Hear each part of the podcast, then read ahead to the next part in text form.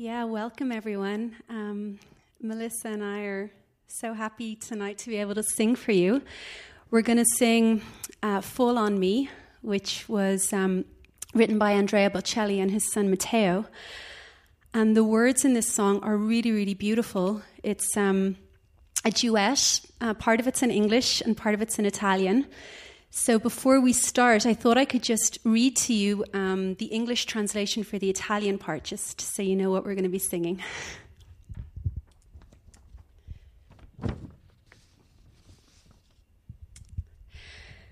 A light illuminates you. Always follow it. You know it will guide you. Don't give up. Be careful not to lose yourself, and your past will fall away. I would like you to believe in yourself in every step you take. It's an infinite journey. I'll smile with you as you take me with you.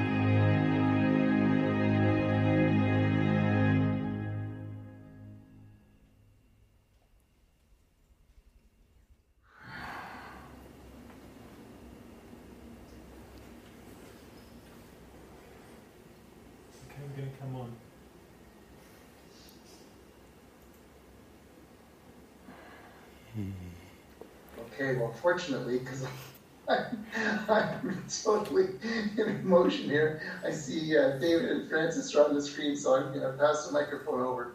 And Emily and Melissa, oh my gosh, thank you. Hmm. Hmm. Oh, welcome everyone. yeah.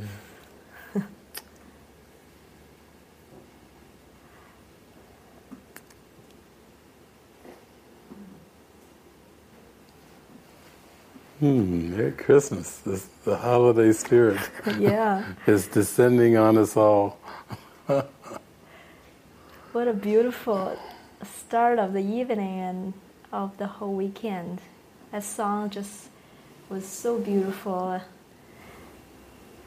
and actually remind me of I think there's a workbook lesson. Jesus says that there's a light in you that can never die. You know, it's like this bright light, and I watch Jeff and the background of Jeff with this deep, dark blue sky with the light shining through. And that's, that's what we're here to remember the light in us that can never die.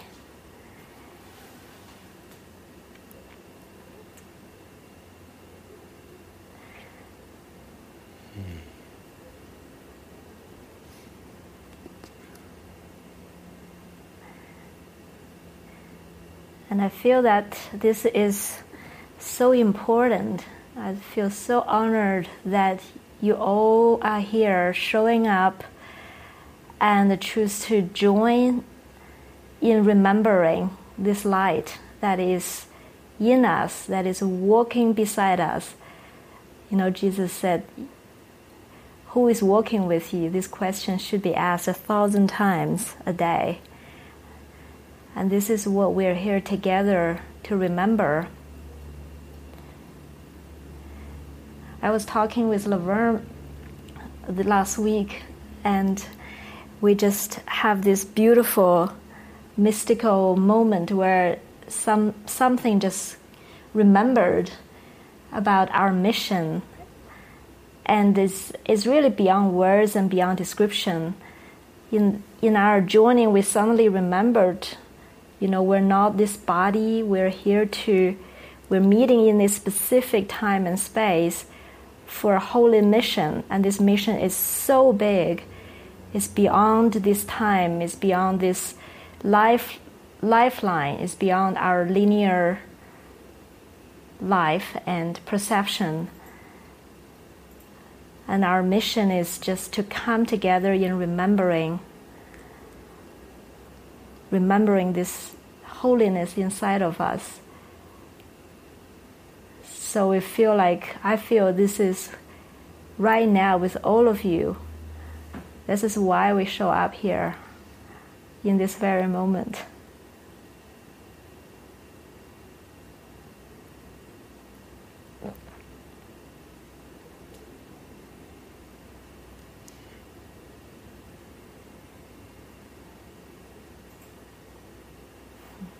Hmm.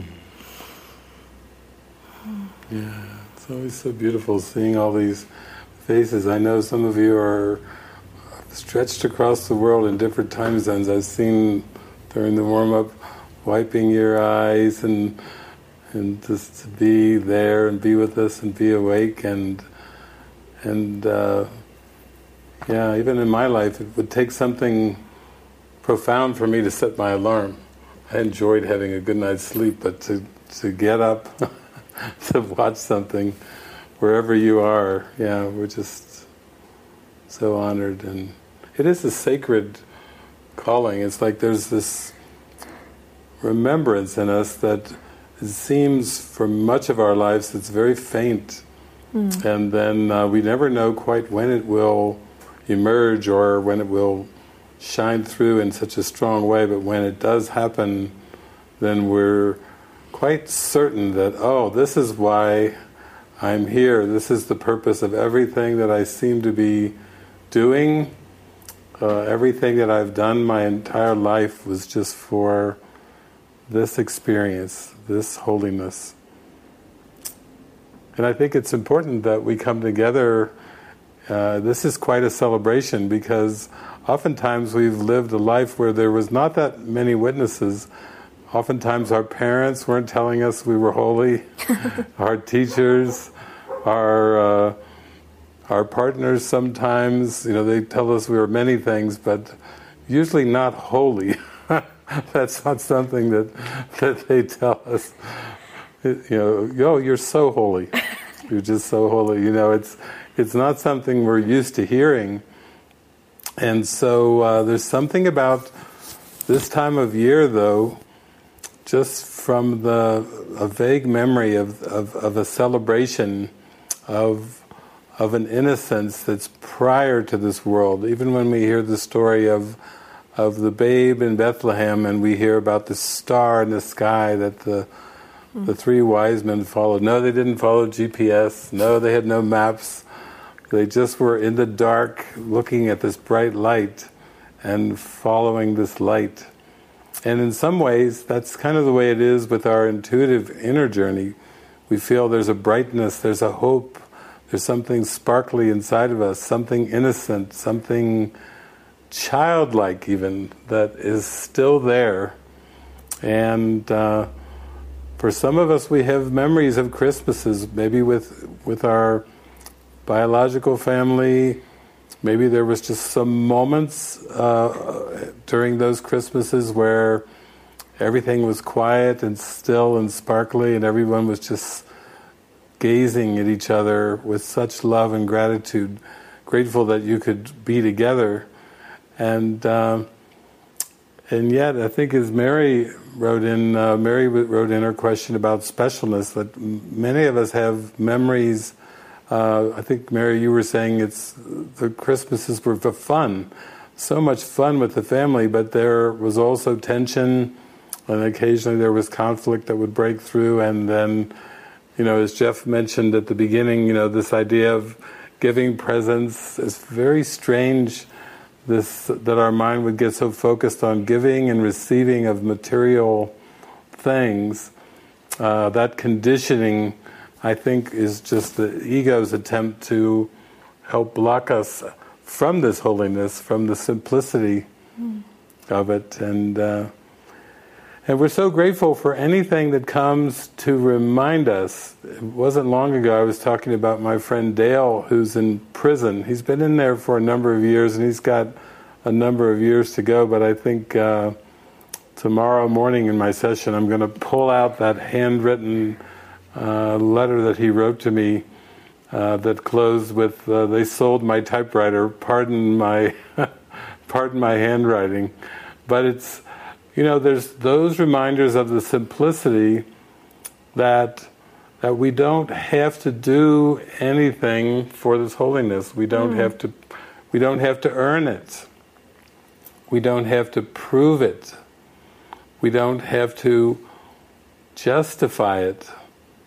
We don't have to uh, somehow work hard at it. It's more of what we always call letting go and like a let go and a surrender, coming back, back, back in the mind to that innocence that's prior, prior to this world, prior to mm-hmm. time, prior to space, prior to all those, even those memories, the good ones and the bad ones. There's something that's so pristine that it's even prior mm. to that. It's yeah. the I amness. That's what I feel. This weekend, we're not really here to find out like a roadmap or how to find the holiness or how to find the happiness in the future. This is, we determined to do it now. That's in our joining and in our devotion and in our agreement. We have an agreement that is very sacred, very ancient. We don't just meet for random reasons right now. We come here for an agreement and this weekend, we're here to, to actually tap into that remembrance that is, you know, that help us to remember what who we truly are with each other. You know, we can't do this on our own. Jesus actually said you can't you can't even accept correction on your own because in union with me you know your true self. So it's always in the union, it's always in the union with the spirit in each other. He also said in the course that something to the extent that uh, withholding is dreaming and joining is waking. So, in our joining, in our determination to be here together, you know, our work is, is really done. We don't really have more than the willingness to show up here and just to tap into it right now. Like David said, you know, Christmas is such a time on the calendar in the world. It's a time, you know, at the end of the year to celebrate. You know, it's a time for gifts. It's a time for family, for un- for union in the form. But if you look at the course, anything around holiness and around Christmas is always about instant.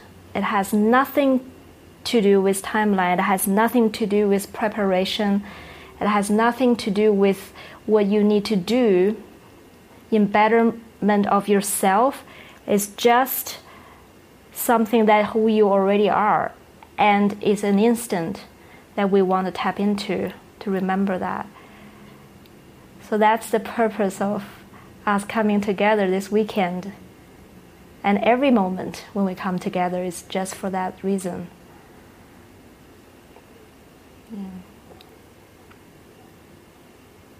Yeah, it's like we've come together in this appointed time to really be shown the meaning of Christmas. You know, this may sound like we're all part of a, a Christmas movie, movie, The Meaning of Christmas. We're here, we're here digitally to discover the meaning of Christmas, and uh, and there's so many famous uh, movies, and and of course there's uh, so many plays and theater plays, and I think of the, the Nutcracker Suite. I mean, there's just, it goes on and on. There's so many uh, gifts and expressions of love that come through, and yet we're here to be shown by Jesus and the Holy Spirit the meaning of Christmas.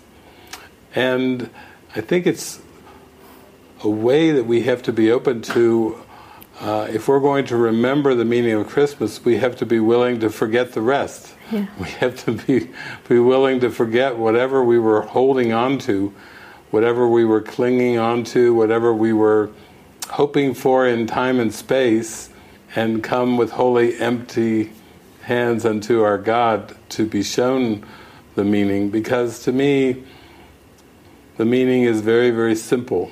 Mm. It's not uh, coming through learning more concepts. It's not coming from repeating rituals or practicing things over and over in time. It's, a, it's this dropping deep inside, inward, into this place of stillness and, and acceptance. We like the symbols of like a, a, a burning candle or a shining star in the sky. We, uh, before we were coming here, um, it's the simple little gestures, you know. Uh, I was uh, saying goodbye to Iso before I came over here with a belly rub. Just he's just laying there on the carpet, like, oh, love me, love me. I'm holy, and I'm like, I know you are. And so it's nice belly rub, a nice belly rub, and he's just leaning back there. This that's a simple gesture. The simplicity of holiness has to just come from us so easily. It has to just roll out and radiate from us without any kind of expectations, any hopes or wishes that the world will change or that something should be different in our life. Uh, Diana sent this uh, movie, I think it was called Perfect Christmas. Uh, I saw a link to it on YouTube. There wasn't many views there was just a handful of us that watched this. But I started watching it today, and and um, you know, when I was watching it, I could hear Jesus inside saying, you know, what He told us in the Bible: "Be ye perfect, as your Father in heaven is perfect." And then how the ego in our mind goes when it hears that, "Be ye perfect." As your Father in heaven is perfect, then the ego comes in with bah humbug, perfect. There is no perfect. You will never be perfect. You can forget about perfection. But actually that holiness is perfect. That's that's why it's holy. because it was created by holiness and it is perfect. And and there is no defense against that that holiness. There's absolutely no defense that you know all we have to do is begin to discern in our mind that there is another voice, a, an opposing force that has invented a substitute for perfection. And that substitute is called perfectionism, mm. which is this crazy mechanism in our mind that we're trying to, in this case with the movie Perfect Christmas, she was trying to have the perfect Christmas she was recalling this little train set and this little Christmas village that uh, she had seen as a child, and she had told her brother, "Wonder where this is?" And he said, "That's just a, a train set in a store window. That's mm. not a real place." But there was something in longing in, in her for there to be that Christmas scene, to have that Christmas that her mother always talked about in Ireland, mm. and she wanted to almost like recapture it, recreate it, mm. bring it in, and thus begins the perfectionism. Mm. You know, the the trying to make sure the food is just right, the decorations are just right, make sure that you're you've got your outfits you want to be wearing, your hair's just right, and all these every little thing that the ego would tell you just make sure nothing goes wrong in mm. form. And that starts to drive us into a search for the perfect, but it's through external means. We're looking somehow to achieve a perfect world or a perfect outcome. And I think that's one thing that Jesus really teaches us in the Course is that peace, peace of mind, mm. is a perfect outcome, but it's not, it doesn't look a certain way. It doesn't have a, an expectation. It doesn't have a particular form associated with it. And that takes a lot to let that go. It's almost like people say, wait a minute, why, why am I educating myself? Why am I working so hard? Why am I striving? Why am I driving myself if there is no perfect form? Uh, why is it that I'm doing this? And I would say it's a it's a defense mechanism of a perfectionism trying to overcome a, a, a sense of lack and mm-hmm. inadequacy and of just basically feeling alone mm. and not loved. That's that's the the fall from grace experience is feeling alone or mm. isolated, disconnected. And, and that is very dark. Like in this world, we try to search and find this love through different means, through you know growing up in my own experience through trying to achieve the worldly accomplishment, approval from the parents, approval from peers, and, and everything. And, and yet, until I found the spirit, then all of a sudden, there is something that is fulfilling that starts to fulfill this hole in the heart starts to fulfill and yet the ego still comes in to say seek elsewhere. You know, it can't be that simple. It can't be that simple. It's complicated.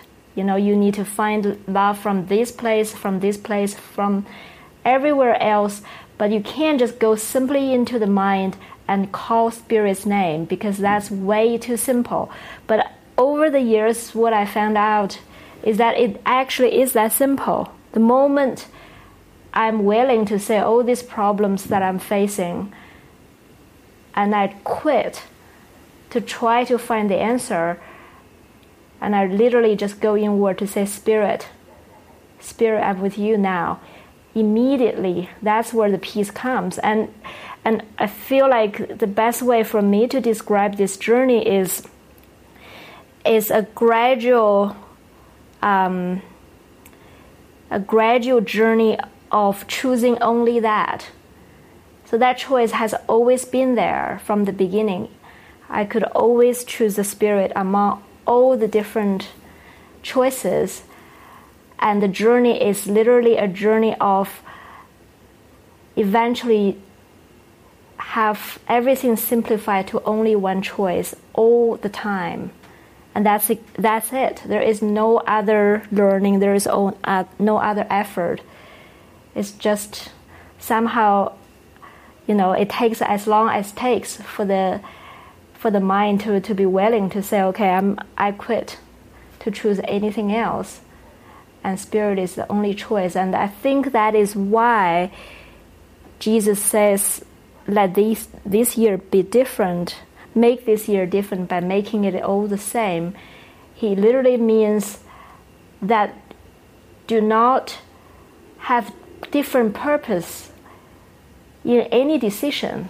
You know, choose to see everything with the same purpose. Choose to behold holiness in everything you see and everyone you meet, and choose to see everything with me.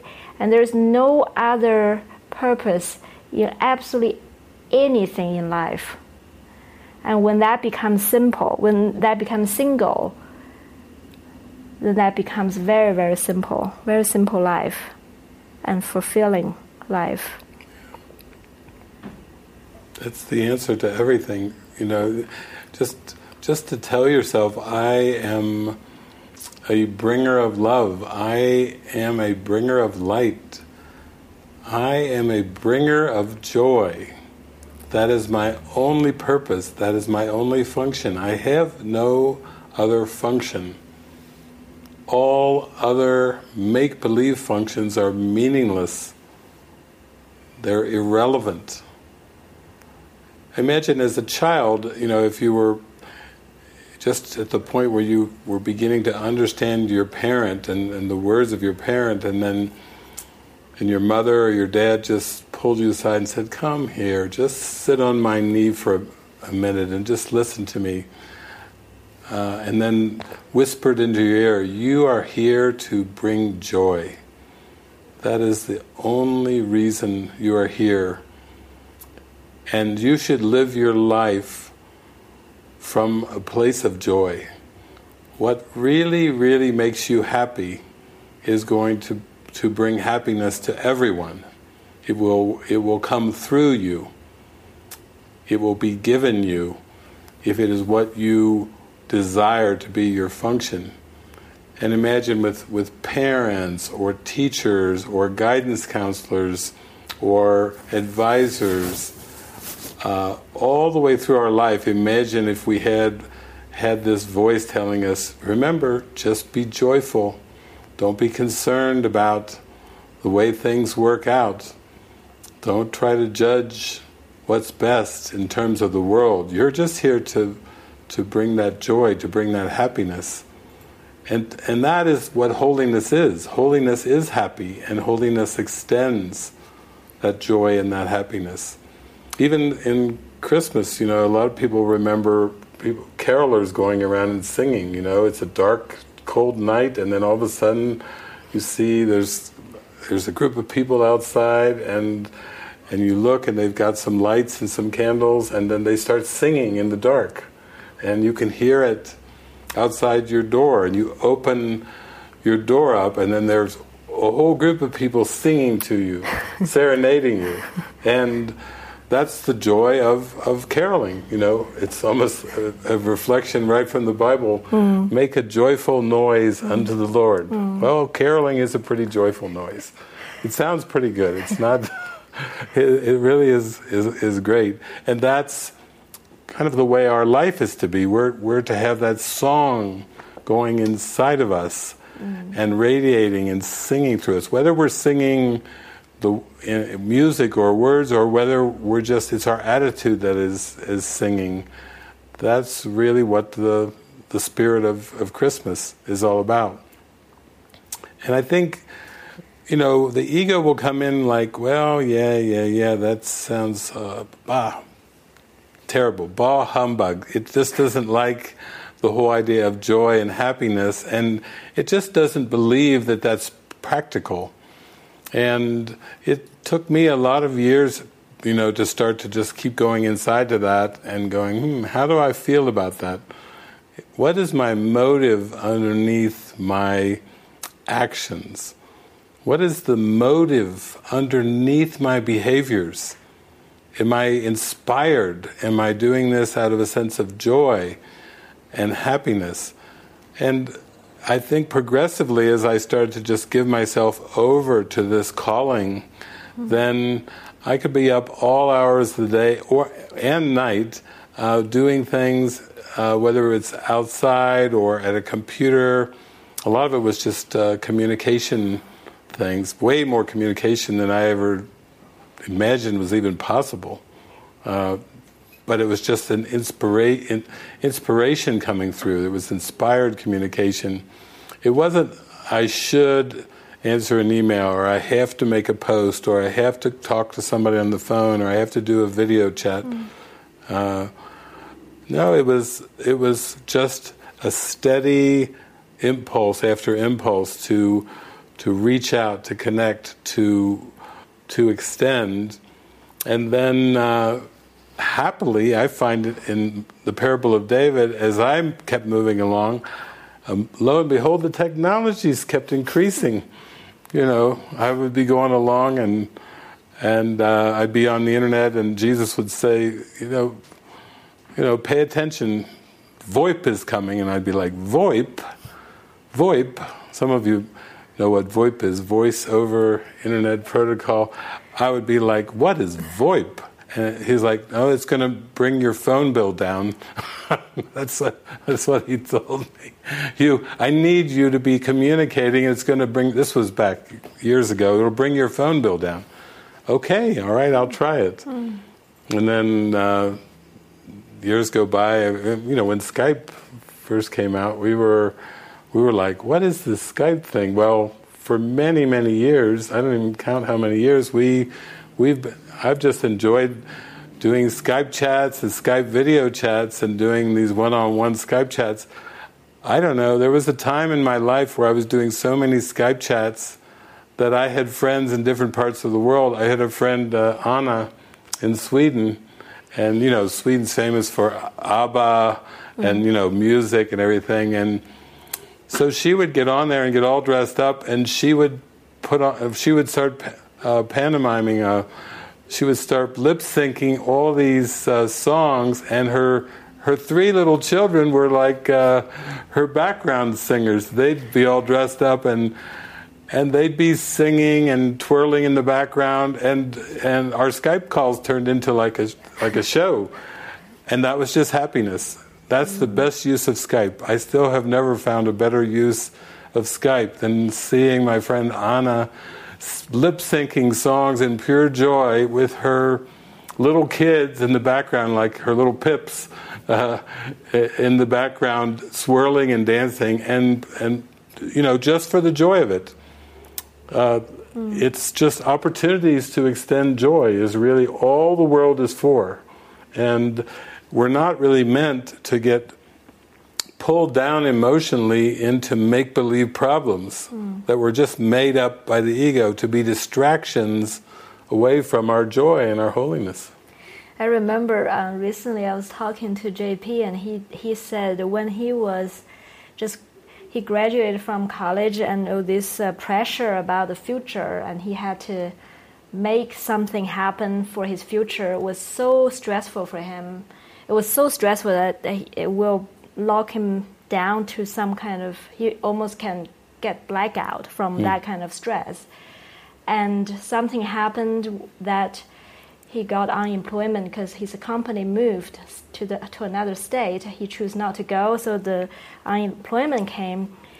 And he just started to think i'm gonna i'm just gonna do whatever i want for a period of time and see what happens. So he started just to dive into what his heart was truly wanting, like meditation, little walk in the park, and little by little, the money just like rushing into his account non-stop.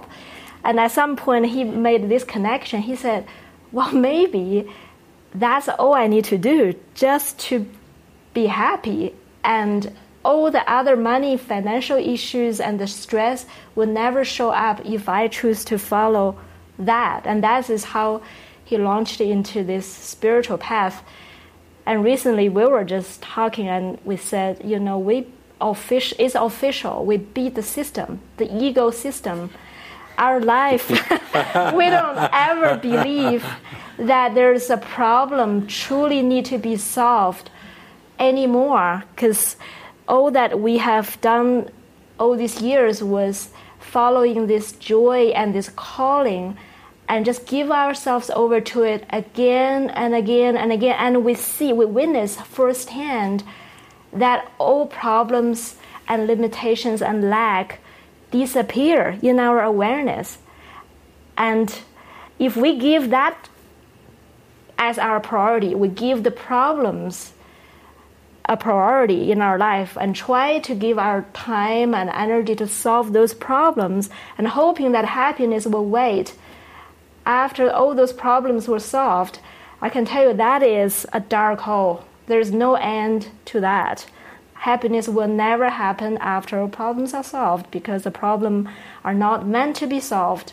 That's like a system that just never gonna dissolve until we choose to step out in our mind. So we're just like feeling, wow, we're so grateful, you know, with with that kind of guidance someone from outside of time and space somehow made his appearance to our awareness. And we got we have the way shower, we have many companions, and we can truly follow it step by step. Yes, it can be scary if we listen to the ego's voice, and yet it is a much, much easier life. Much, much easier. Yeah. Yeah, it's great to have the contrast because uh, you know, when Jesus starts talking about our our mind, our holy mind, uh, living in the mind of God, that we are an idea in the mind of God, he he gets firmer and firmer and firmer in the course. He says, "You are mind, holy mind, purely mind." You are not mind body. Jesus is not even a fan of mind body spirit festivals.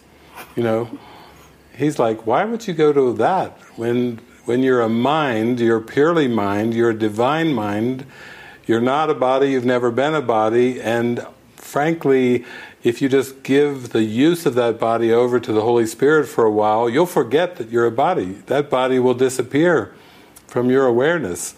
Because, number one, God didn't create it, God doesn't even know about it, and so why would you keep your mind so limited and so fixated on something that doesn't even exist?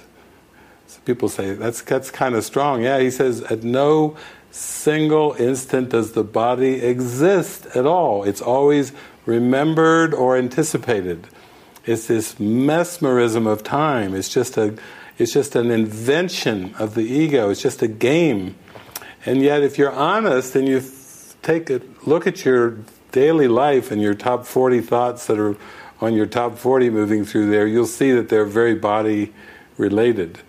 And, and so you start off thinking, well, I'm a human being among other human beings. You might be wearing a t shirt that says, I am a body, I exist in time and space, I exist in I must meet my needsville.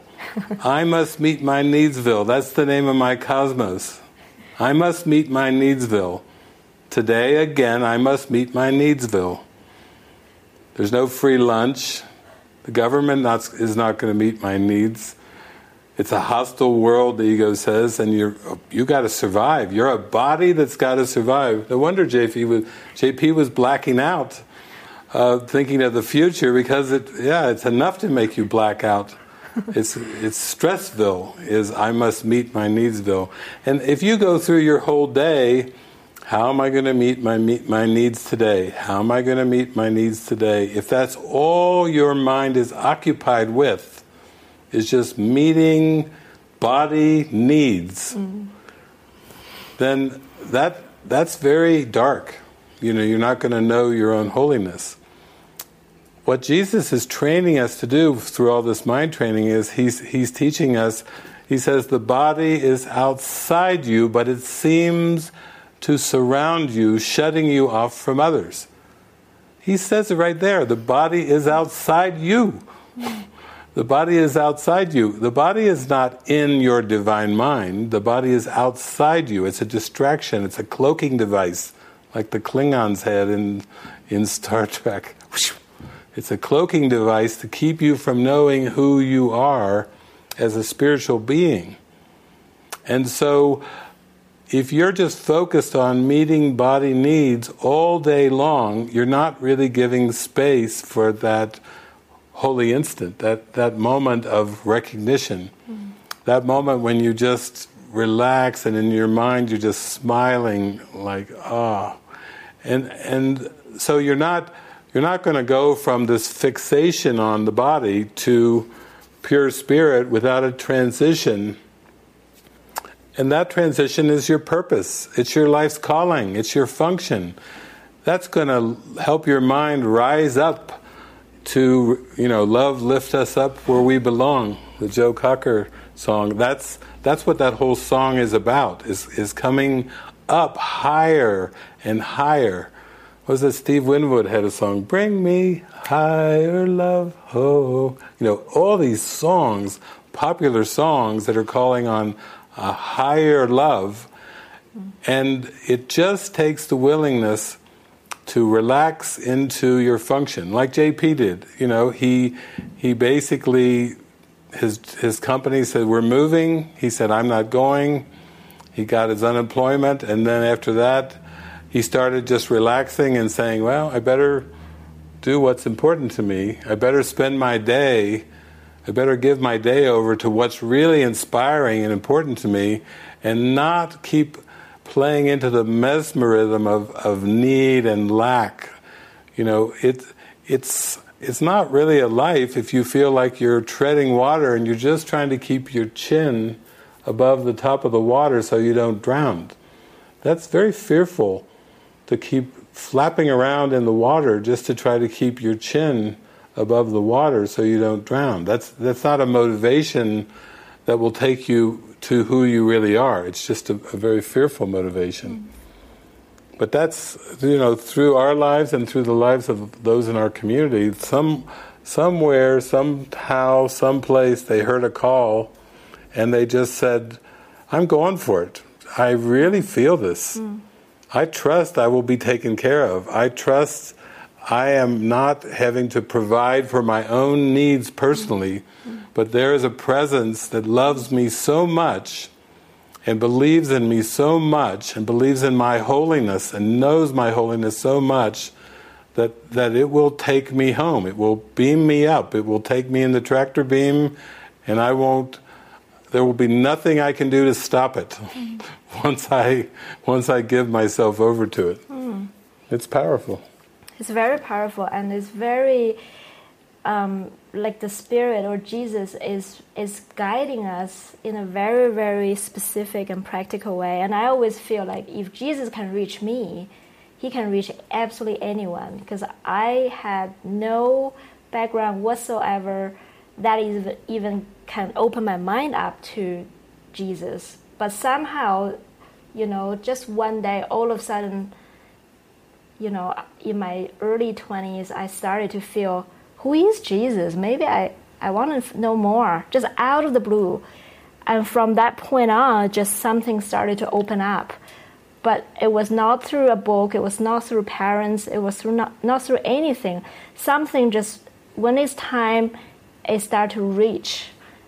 And I have just keep seeing it over and over again that the Spirit reaches us in ways that we don't expect, and we don't have to even do anything. You know, at some point when I opened the course, um, Jesus said, Your path is different. A holy relationship will be given you. And it took me a few years to realize he was really talking to me, like not a million other people, but very specifically to me, and I better listen. He said, A holy relationship will be given you. You, meaning you specifically. and I am talking to you right now. So it's like there is attention that needs to be, you know, needs to be paid. And and I just started to realize, wow, Spirit or Jesus is right by my side and give me very personal instructions along the way who to meet, what to say, you know, what to eat, even. Everything was very, very specific, but not really for any purpose, not for the purpose of maintaining the body, but it's all for the purpose of remembrance. Like the mind start to remember more and more and more. So I, that's why I feel at this point, you know, it feels like a time of celebration because it is a time of relaxation. Sitting here, I truly feel that how lucky, how grateful we are that we don't really need to do anything because our holiness is already here and is guiding us all along, has been guiding us all along, and will continue to, very, very specifically. And there is no mistake, there is no mess, messing up that is ever possible. So that's what I feel is truly what we're here to celebrate the good news yeah. I think you can you can also be ready to know that it, it's going to be quite funny uh, when when you start to give yourself over and say, "All right, spirit, you use the body." It's just going to be you're just going to have some surreal, funny moments where you just are smiling, going, "I can't even imagine this." Like I remember uh, there was a point where Frances told me, "Well, I I told my mom I was a minister," and her mom just burst into laughter that Frances was a minister. It would be like Frances saying, "Hi, mom, I'm I'm purple now." I mean, that's imagine telling your parents that you're purple. You know, that's about how how regular that was for your mom to hear, "I'm a minister." Uh, it was so out of pattern.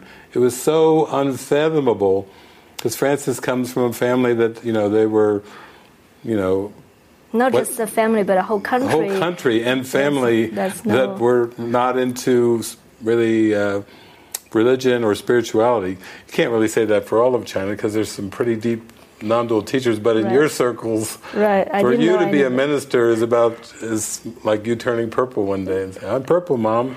Yeah. Okay. And for me, it was a little bit different in the sense I was raised in a, Christ, a church and religious family and everything but I was one of those that pretty much sat in the church and couldn't wait for the sermon to be over and couldn't wait to get out of the church and get out into the sunshine.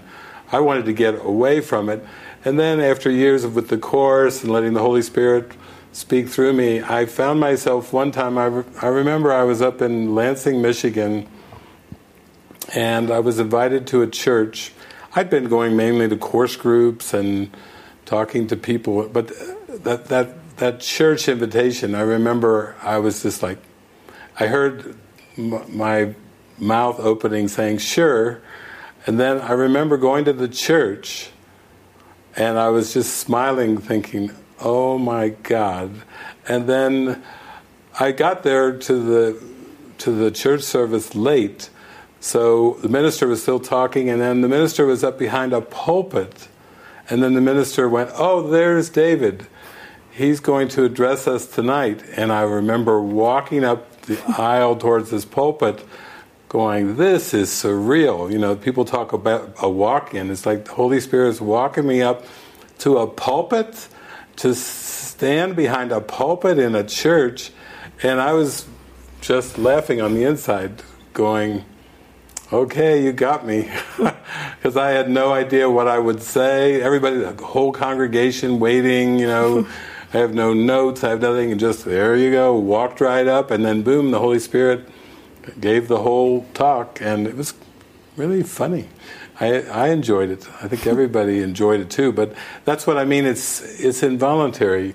Frances came from from a family and a, a, a city and a culture that had no inkling of anything to do with the spirit. It was all about achievement and and productivity and family and all those things. And and for me, I didn't really aspire to go give a talk behind a pulpit. That's the last place I would have ever uh, imagined myself, and yet it was like, oh, this is surreal.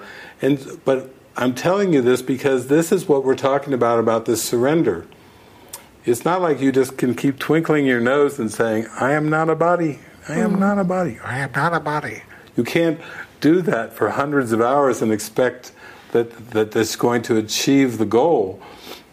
It's more that you have to be in that total surrender and just say, "Okay, I believe that I I'm looking at a world of time and space, but you're telling me that that actually this isn't the fact of the matter, and I'm going to have to be guided. I'm going to have to let go." Of this faulty perception of reality, of this fixed belief in limitation, in lack, in competition, in comparison. I'm going to have to let go of the fixed belief in these crazy ideas, crazy concepts. And and to do that, I'm going to have to allow myself to be used. If this body, for example, is a puppet, I'm going to have to give over the strings. You know, that was my friend Resta, that was her prayer all the time. She always heard me using that marionette um, metaphor over and over until finally one day, you know, when she was going through some struggles, she just said, Holy Spirit, put me back on, this, on the strings. Like, I do not want to be in charge. I, I'm, I'm tired of playing Pinocchio. I'm tired, I'm tired of trying to be a real human being. I, I, I want to get back on the strings. And and that's what I mean by giving yourself over to your calling.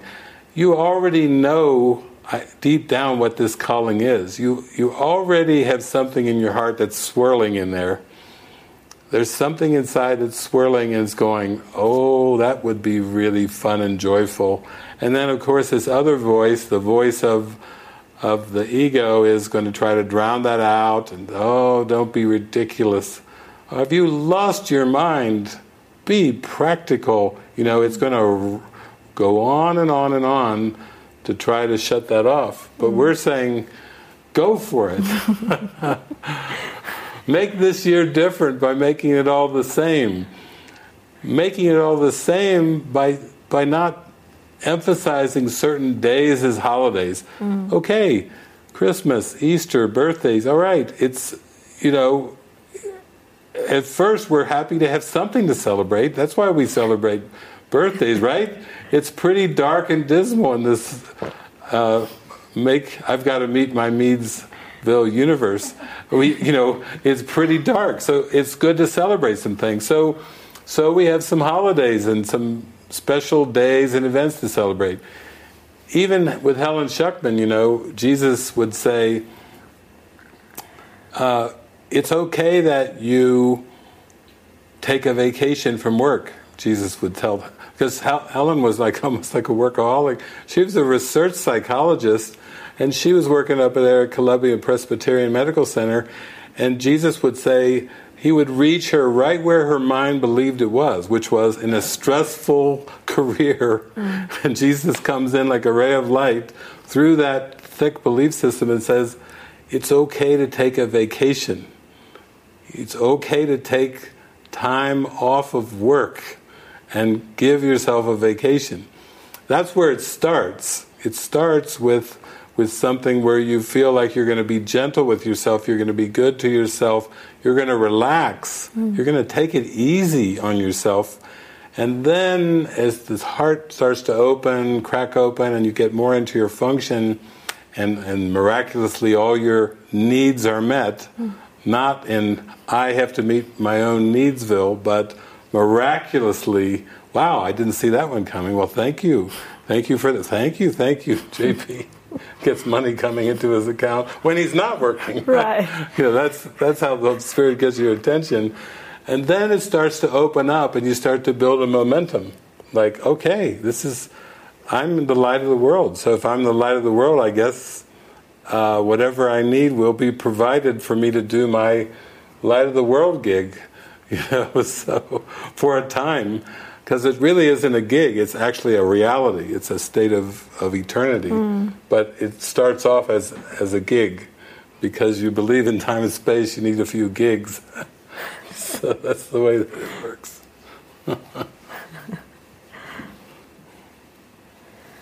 oh, sweet.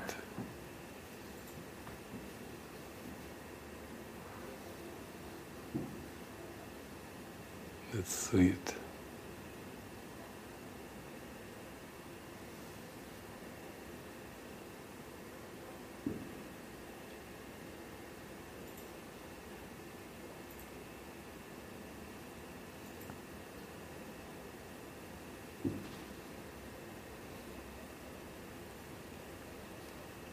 You, you may be surprised with when this thing starts to come through you. You know, I, I know for me, I guess there came a point. I mean, I always enjoyed music, but I, I never really gave myself hours a day to listen to music until I did. I did. I just let the music. I put my headphones on, or I'd I'd crank it up, and I would just let my heart swell and open up, and let the music take me. And uh, and then it was the same with movies. You know, I mean, I enjoyed a, a movie occasionally, a movie here or there, but I never allowed myself to go watch three movies in a row until I did. And I was like, I was so high, I thought, wow, that was great. Three guided movies in a row. And I've got so many parables of, of even how the Spirit, when I was on the road once, guided me to go see, watch these two movies in a row, and they had all these parallels, and there was all these lessons I was learning, and and I remember with some friends of mine, I would call them up, and uh, like, okay, hey, let's go to the matinee, and they would say, but it's like it's Tuesday. I said, yeah, I know, it's bargain matinee. Come on, come with me, and everything. They'd say, David, it's the work week. It's Tuesday afternoon. I'd say, try it. Try it. Just come out with me to the movie. So I remember this one woman came with me and and we watched the movie and I was oh high after the movie and, and I said, How was it for you? She said, All I could think about during the whole movie when I was watching the movie was that there are millions and millions of people that are at work, slaving at jobs all over the world, and I'm here feeling so guilty in this movie theater watching a Bargain Matinee Tuesday movie with you. I said, "Oh, that's too bad." it's like, like I cannot take your thoughts away from you, but that's not the best use of a bargain matinee Tuesday. Go and have some fun, be inspired, have your heart crack open, be lifted up. You know, that's what movies are for. That's what music is for be intoxicated by God. You know, that's what movies and music. But you have to realize you're going to have to start to give yourself over. To me, this was all part of my mind training. I actually had to make a flip from feeling guilty about mind training, feeling guilty about doing the course, feeling guilty about meditating, feeling guilty about doing all these spiritual practices, to actually one day going, well, wait a minute, what if this is all the most practical thing mm. I can be doing to fulfill my happiness and my joy, to be enjoying? And maybe, what if all the other stuff that I felt guilty about not doing enough of, maybe that was the trick? Maybe this, this spiritual discipline and mind training is actually what I should be doing all the time.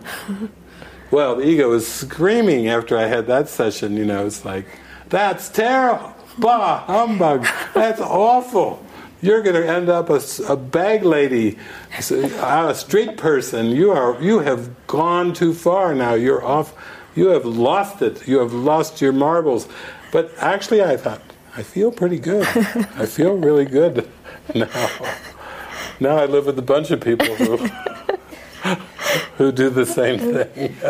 well, feeling good, you know, become more and more valuable. Like if there is a moment of feeling good, like that becomes so magnified in the awareness. Okay, this is, is so important, and the rest of the moments, if there's heaviness, the problems to be solved, becomes less valuable to the mind. That's what I noticed gradually. Is because originally, when the problems are always there, my mind was very much wanting to solve the problem, wanted to go into it, wanted to discuss it and solve it.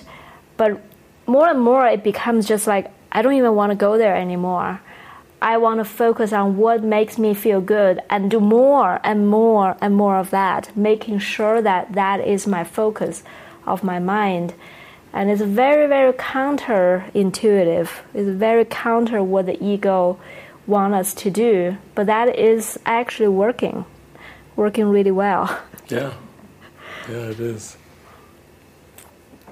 Yeah. You just start to notice more of the witnesses. Like today, uh, I just was in this big, beautiful, empty house. I look around, I see Iso likes to just basically sleep, get his tummy rub, eat.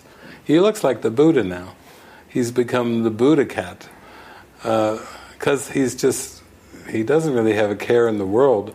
So we've got Buddha cat there, and then today, Chella the cleaner was over there, and Chella comes over and she's just smiling, rosy cheeks. She's so happy. She puts on her earbud and she loses herself in the music. She's probably there for like five five hours cleaning the place immaculately clean, and she's just, I see her out there in the sunshine, and she's got her earbuds on, and she's wiggling and shaking and everything. This is, these are the reflections, you know. If house cleaning can be that as ecstatic, if house cleaning can be that joyful, then why not? Why not let it be that? You know, she loves it. For her, it's her time with God you know, her body's moving, cleaning, but her earbuds are in and she's going, and you can tell she's actually having fun. She's actually enjoying it. And if our eyes meet during the day, she's smiling at me and I'm smiling at her. Oh, there's a kitty cat that came in in South Africa. as soon as I start talking about cats, I, I notice them on the screen. I was just down there, Catherine. I recognize that one. I recognize that one. So, but the, these are the witnesses you call forth, and your mind just starts to soar because you know you're in your function, you're in your joy, and you're in your joy for the whole universe. It's not just you individually.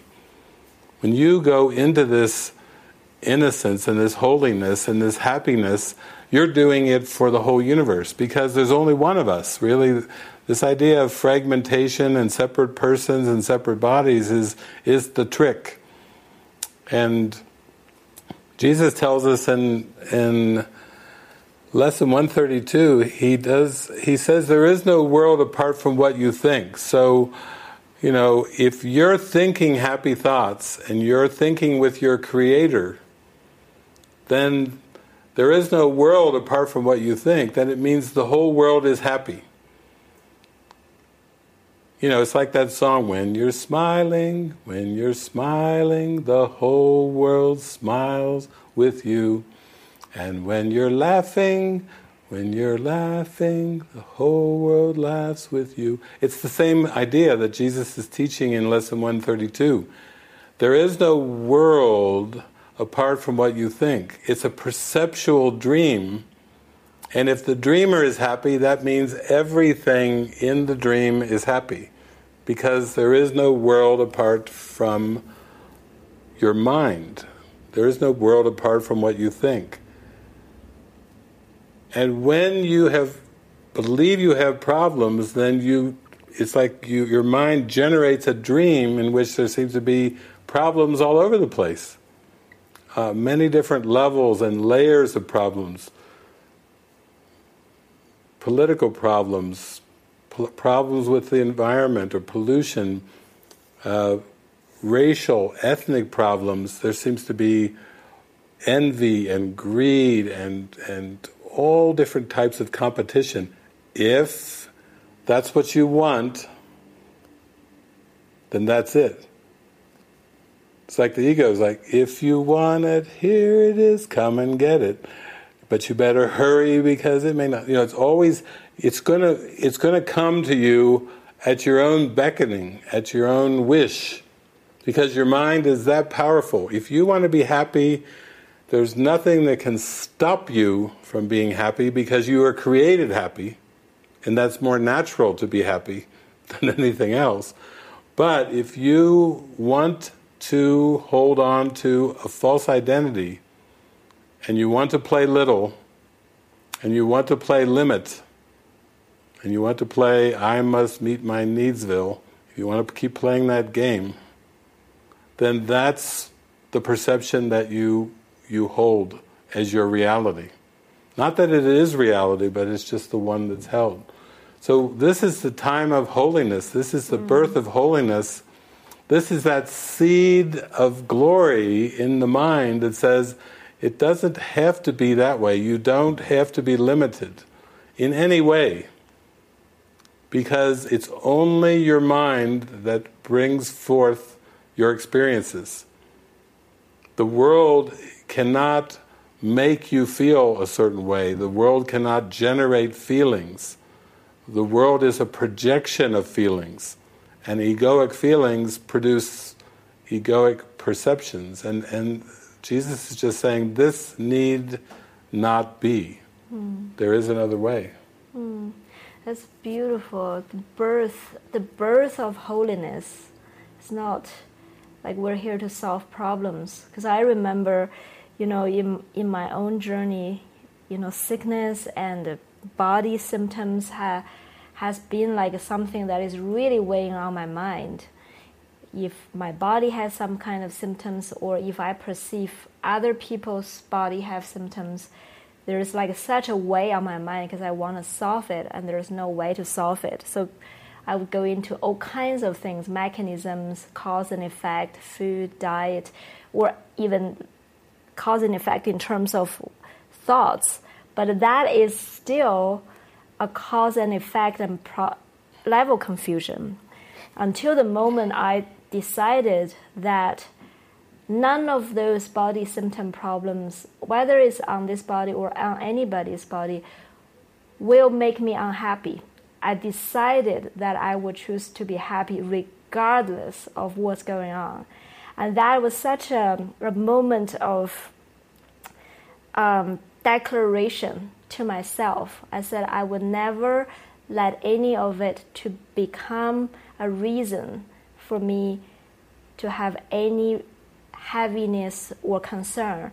I will always choose to be happy and let let the form be whatever they are.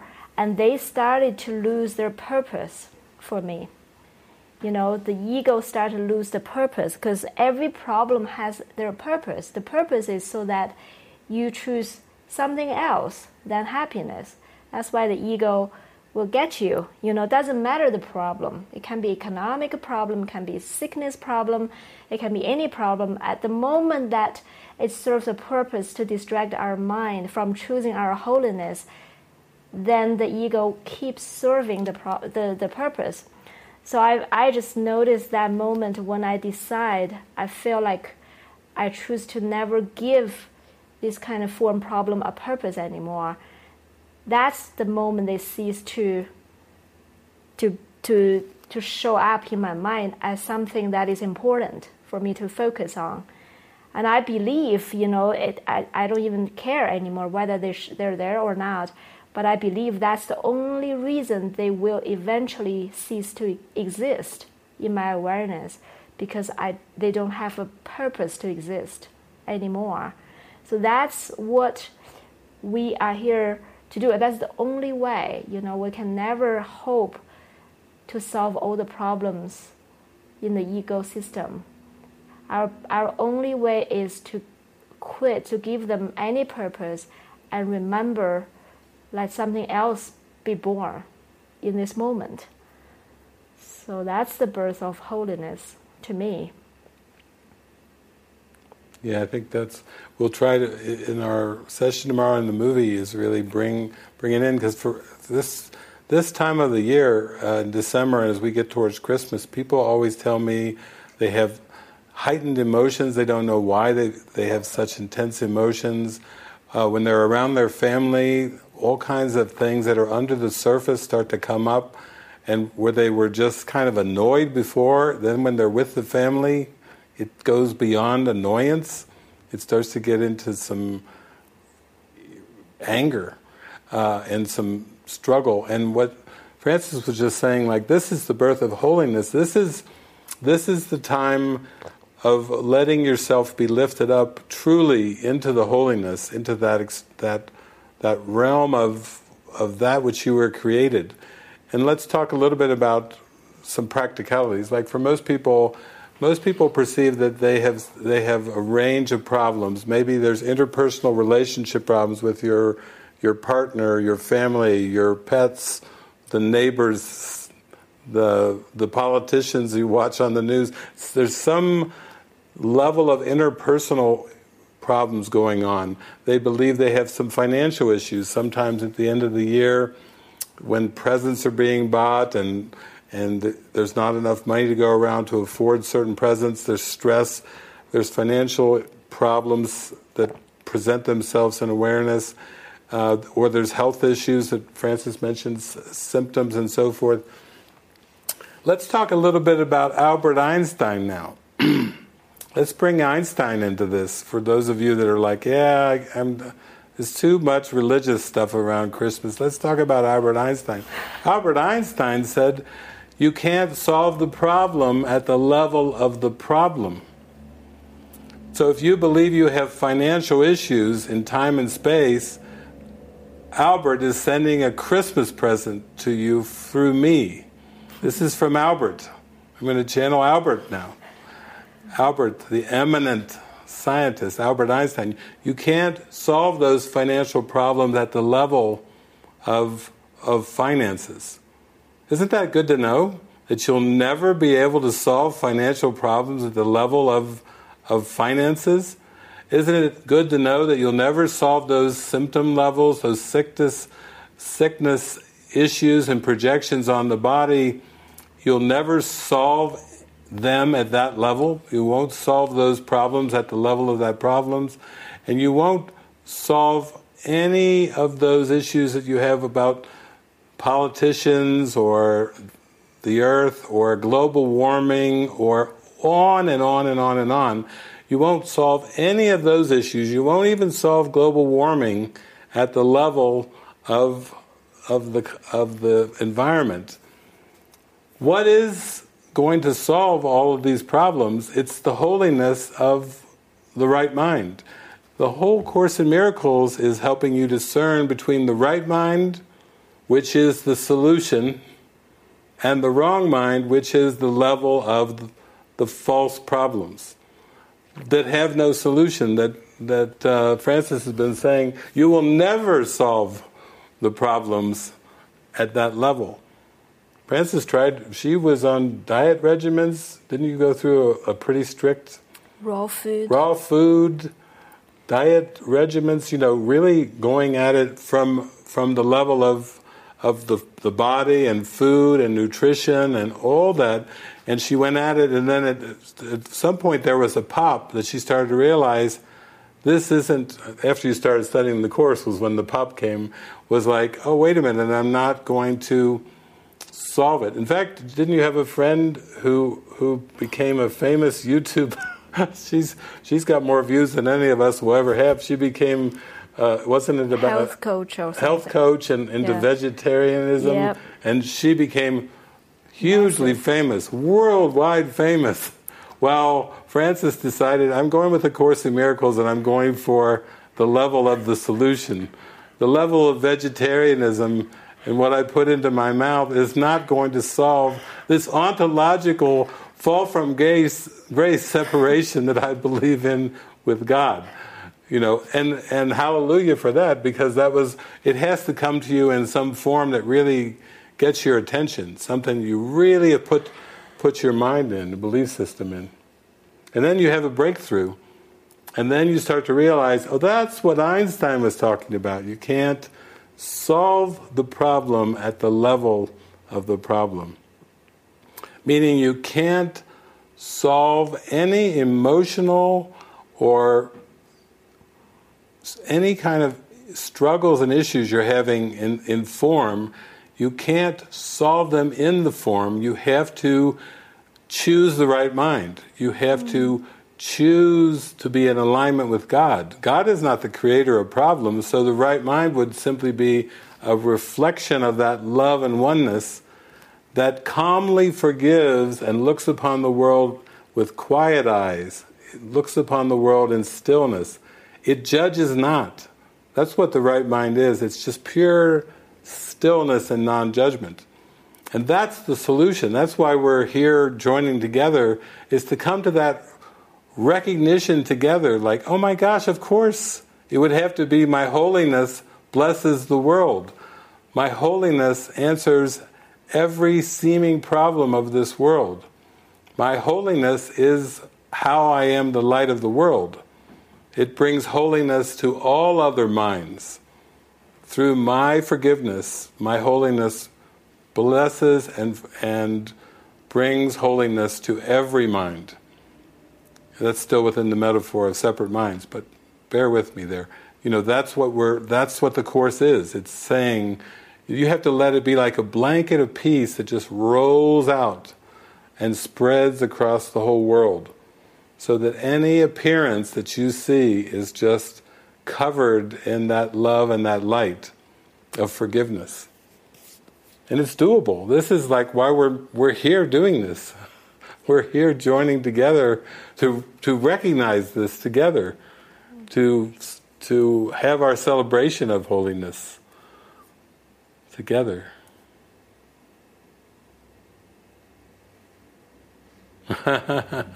I see. I'm with you.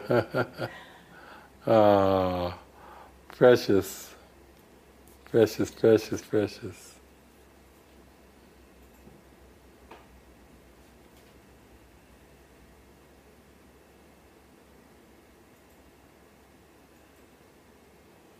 Well, we we have some questions and that were written in, and also uh, we always love yeah. to hear from you, and that's what these whole weekends are really about: is opening up. And do you have any feel to go from something here, or to just open it up to? Maybe the, we can just open up. Just open it up. Yeah. To everyone.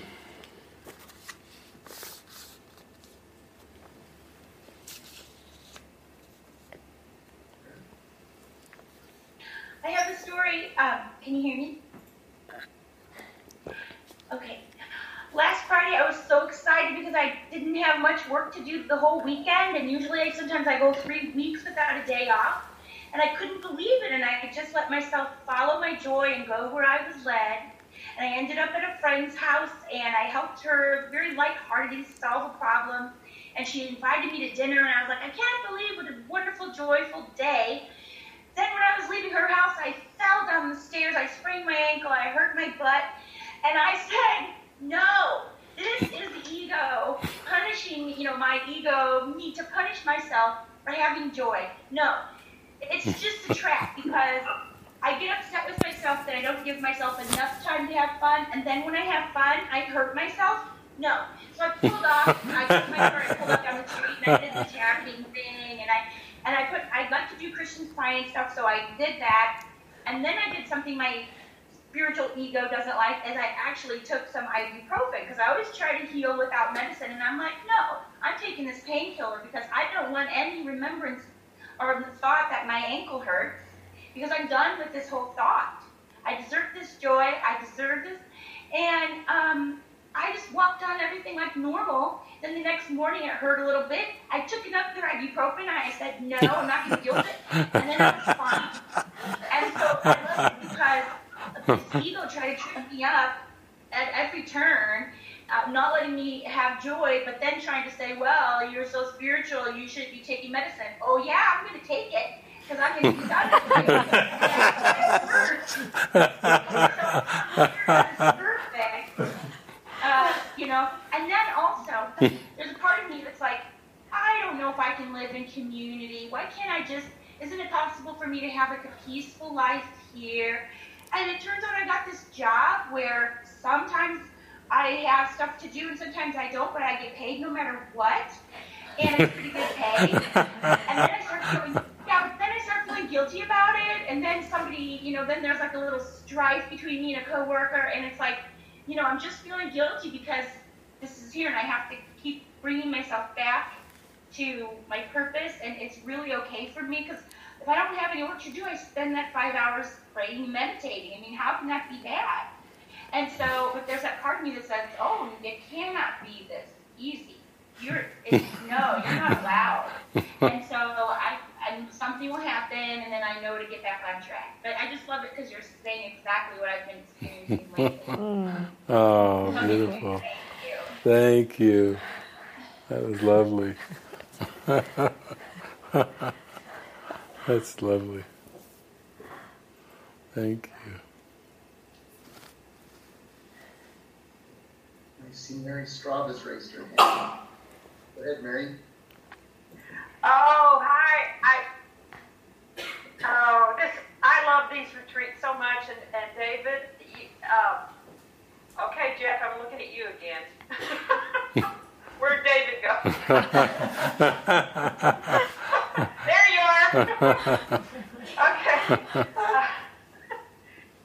Uh, this is precious. You know, this you make.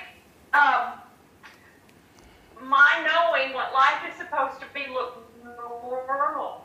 And and I'm I'm just it's like this is the way it's supposed to be. I'm really, really realizing that that and this is the way um, I'm living my life. I'm I'm retired and I just live by the it's like under Christ's control now and it's it's it's between going to the senior center or being online with Mighty Companions and it's just been fabulous.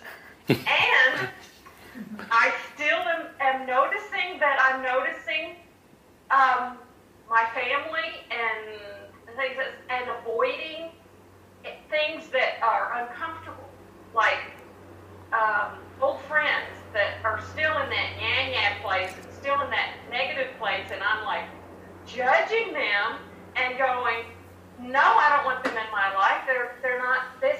This is what's normal this is what's normal. So I'm noticing a little bit of uh, uh, uh, conflict with. I really want to to have the joy that you have wherever you are. So I know I'm moving in that direction. Uh, yeah, and so I'm I'm kind of like this. Just this is what's what's real to me now. It's it's just this effervescent joy is is I just know that's where I'm supposed to be, and I and I love it. And I'm pay, still paying too much attention to, well, I wish every you know my family was there, or or no, I'm not going to go spend Christmas with my family. They will drag me down. But I, I'm like, well, what if I could be like David and walk into a room and bring everybody up? And I'm like, well, I'm not there yet. And so I have to let my forgive myself, let myself off the hook for that. So it's like, is there a time like in between the happy, you know, waking up and, and knowing, uh, or is there a time to just pull? Uh, it seems like I pulled away from everything and I, everybody, and I haven't. Everything is better. My body's better. I'm happier, and and I'm really, really focused on being with mighty companions and people who who are have this knowing and this joy and that make this stuff normal when it's crazy in my family. They just, you know, they see me as just off the charts crazy, but maybe one day I'll get a, still get over it, but but they know I'm not. So, but I, I want to, I want to, I really want to get to the place where I can be anywhere. Right now, I don't think I'm quite there. I want to be here. All the, I mean, I want to, as much as I can, be with, with. Uh, I, I love Teresa's story. My gosh, just do, just oh, that that was so joyful, and I, I know that's the way it's supposed to be. So, yeah, thank you, Gail. You uh. just said effervescent. Yes, I love it. See, that's what I want. But I don't want to expect everyone to be there because they've got to be where they are. And I want to love just because I am loved, not because they deserve it. You know, it's like, how can I love people who feel like they still drag me down or it's part of my people pleasing. It's part of believing I have to help everybody and fix everybody. And that I'm releasing, and I'm releasing specialness. And it's it's kind of a roller coaster ride sometimes, sometimes. But thank you so much because yeah, thank you for normalizing joy. oh, Mary. Well, you wrote you wrote in to us too. You were saying that you were mentioning how you were just watching your thoughts of people pleasing.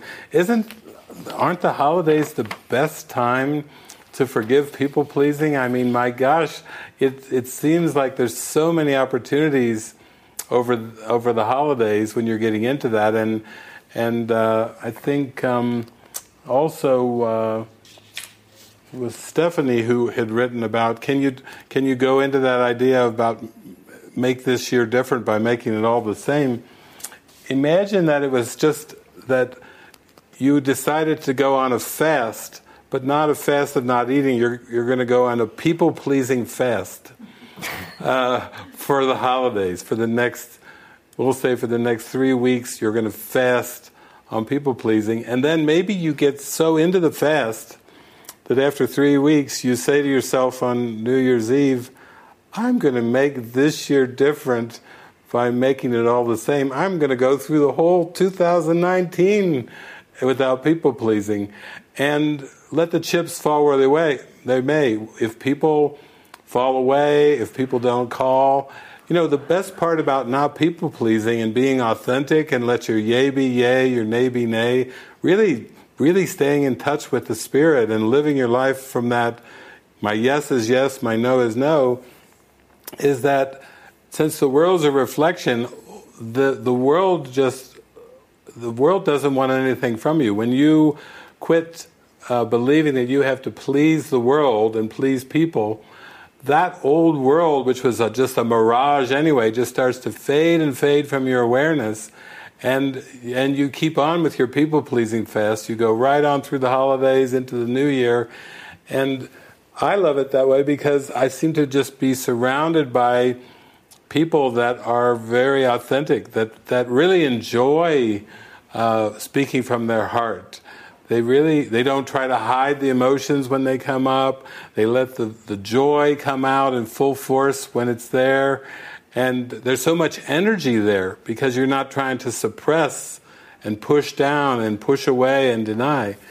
So, you know, you're um, thank you for writing your question in, and thank you for coming on, on the screen there and sharing that because because this this is important. You're making the turn towards the holiness. You're saying, I deserve this experience of this holiness. I truly am not abandoning anyone or harming anyone because how could my holiness bring harm? Uh, it's only the ego that is kicking and screaming a bit uh, for fear that uh, you won't you won't be normal in the old sense, but you'll that you'll normalize in joy, you know. And and I think that's what what you're seeing and you're experiencing, and it's happening for you. And I'm I'm glad that we we can all be a part of it. You know, it's very it's very much of an honor for us. You know, Jesus says it's the privilege for the forgiven to forgive.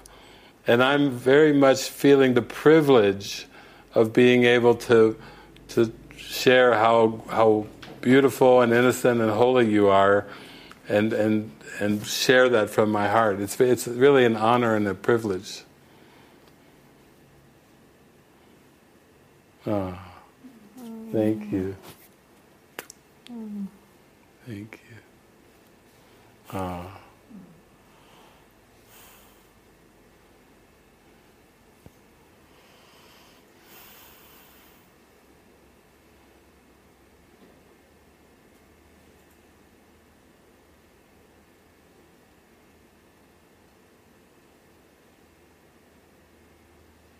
Esther? Thanks.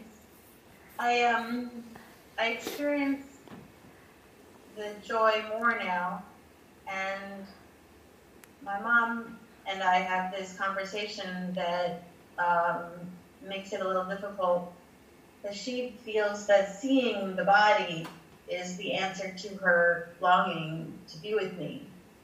And I've tried, I'm trying to establish more of an understanding. Maybe we would have time on the phone that we could connect and feel connected there. But when she calls and she says, "What would you like me to do?" meaning wherever she's where she, wherever she is, would she like to see me? And I'm, I just look inside and I find that I'm just joyful where I am, and I don't really want to go anywhere or necessarily see her, and it's con- conflicting for me because what goes through my mind quite quickly is, yeah, but she's not going to live very long, and you just see her. I know I talked to you about this before, this this thought, but so I'm working with like people pleasing, but I, I, I also like like like Mary was saying, I need to um, exercise that that strength to to be clear and speak clearly what what's what's going for me that moment because I'm not. I'll say, well, it's snowing outside, and she'll say, oh, well, you can go in the snow, and or you know, it, I'm not clear. So if, if during this weekend or now, you could give me something. I know you, you said a lot already that's been extremely helpful, but something that some clues, something that I don't have to think that she's going to die one day and that that's why I have to see her. And do you know what I'm saying? Yeah, yeah. Yeah, it's a, I think it's this obligation idea mm-hmm. that none of us like to feel the heaviness of like an obligation, and and that's what this whole world is set up to be obligations and duties and and we would like to come to a place to a state of mind where you feel that just it sweeps over you like you're like you're so inspired like oh I'm going to go see mom you know it it just kind of takes over you eh, because the joy is there because the love is there it's like it's it's that miracles are involuntary they should not be under conscious control and so I just honor you for what you're doing because as you do this healing work, you of course you go in and you face all these shoulds and ought tos, and that's what we've been programmed uh, coming to this world. It's very conditional love. Uh, when we really start to take a look at what the ego is, its its answer to to hatred is to cover the hatred over with special love. And special love comes attached with lots of strings, uh, lots of obligations, duties. She could die. I better. I, I should see her. I, I I have to make time, and you know those kind of. That's a pressure. It puts the mind in in a bit of a vice, and so ultimately, that's what I used a lot of my experiences with my family when I started to do a lot of travels and started meeting a lot of people, and everything started to open up for me. Like when I started just praying, "Use me, Spirit," you know, let use me in the fullest way for the benefit of the whole universe. It started to take me out of this special love trap, you know, where there's certain ones that you should love, you owe them you know, it's there's all these kind of things that are seemingly normal in the world, but actually they're very special, what Jesus calls special.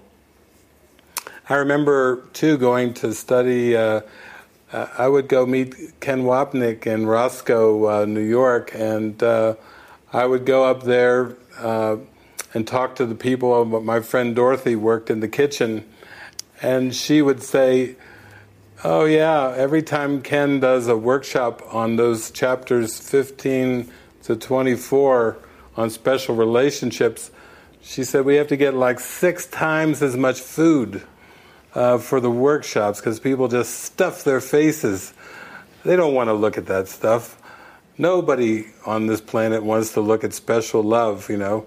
That doesn't even, that's the stuff of Valentine's Day cards. That's the good stuff You know, they don't want to look at that and see that, that there's ego defense mechanisms underneath all of these kind of romantic ideas of bodies together. That's the stuff. But even with family, like you're talking about with your mother, that's wound in there really tight. You know, it's mom. And I had to get so much into my purpose to go shine my light so fully all over the globe that now when David and mom, Evelyn, come together, it's just a joyful moment. Uh, that, and it's just still like nothing special. Like the body of David is over 60 now, the body of Evelyn is over 90 now. That's 150 years in those bodies. And we just have this, we're just like shadows, like sunlight coming through the trees. You know, when the leaves blow and you look on the ground and you see the shadows, that's all these bodies are. They're just a bunch of shadows. Nothing special I have another friend who was just diagnosed with cancer and she was going for an MRI and and she was pondering online, she said about her parents' death, like it just seems so random. She was just pondering like what is the purpose behind all these things of bodies dying and all these things that are happening? Like leaves blowing in the wind, like like sunlight flickering through the trees and the little shadows dancing on the ground. That's all it is. It's so different from the perspective that we were raised with. We were conditioned to believe they were so important. We were conditioned to believe birth was important. We were conditioned to believe biological so called life was important. We were conditioned to believe death had, had meaning. We, we bought a bill of goods. We, we we've been plugged into the wrong system, and now, as Frances said, we we beat the system. we finally are beating the system by starting to realize what Ramana Maharshi talked about. You know, it's not real. It's lila. It's a play. It's like shadows dancing in the sunlight. You know, that's that's all it is. So uh, we're with you because I know you're doing the work and I know it takes everything you've got to not just give in to that guilt. You know, it's that voice of guilt's trying to say, "Oh, you should, Esther. You should do that. You should." You know, it's going to try to keep hammering away, but don't succumb. Don't give in to it because you are holy, and you deserve to be happy. And that's what I did. I I just faced during the holidays all my people pleasing thoughts around my family and everything like this. And then the more I got into the joy of my function, uh, that was just natural. And now, when I seem to go back to the biological family, like Jason's uh, doing right now, it's so joyful. They're like they, they hey, hey, it's you. They're almost like they're seeing a ghost uh, showing up. Whoo, where have you been? You look happy, and they're happy, and I'm happy, and we're all happy because guess what? I followed my purpose, and that's what it took. It wasn't about them changing, it was never about them coming around or them changing. It was all my own perspective had to, to tweak and shift ever so slightly. That's that's the key. Mm. And with your mom and with everything, we're finding it transfers everywhere. It's yeah. just beautiful.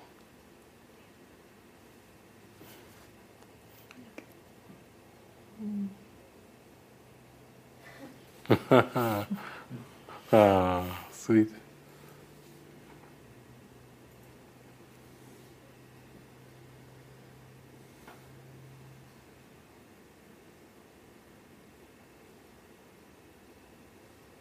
Catherine Johning, what, what time is it over there in South Africa?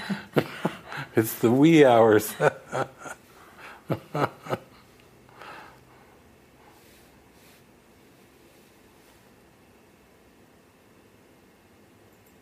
Yeah,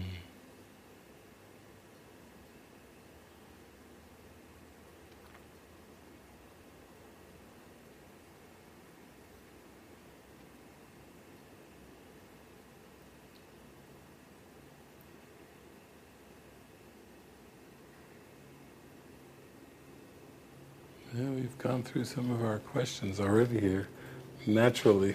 Mm-hmm.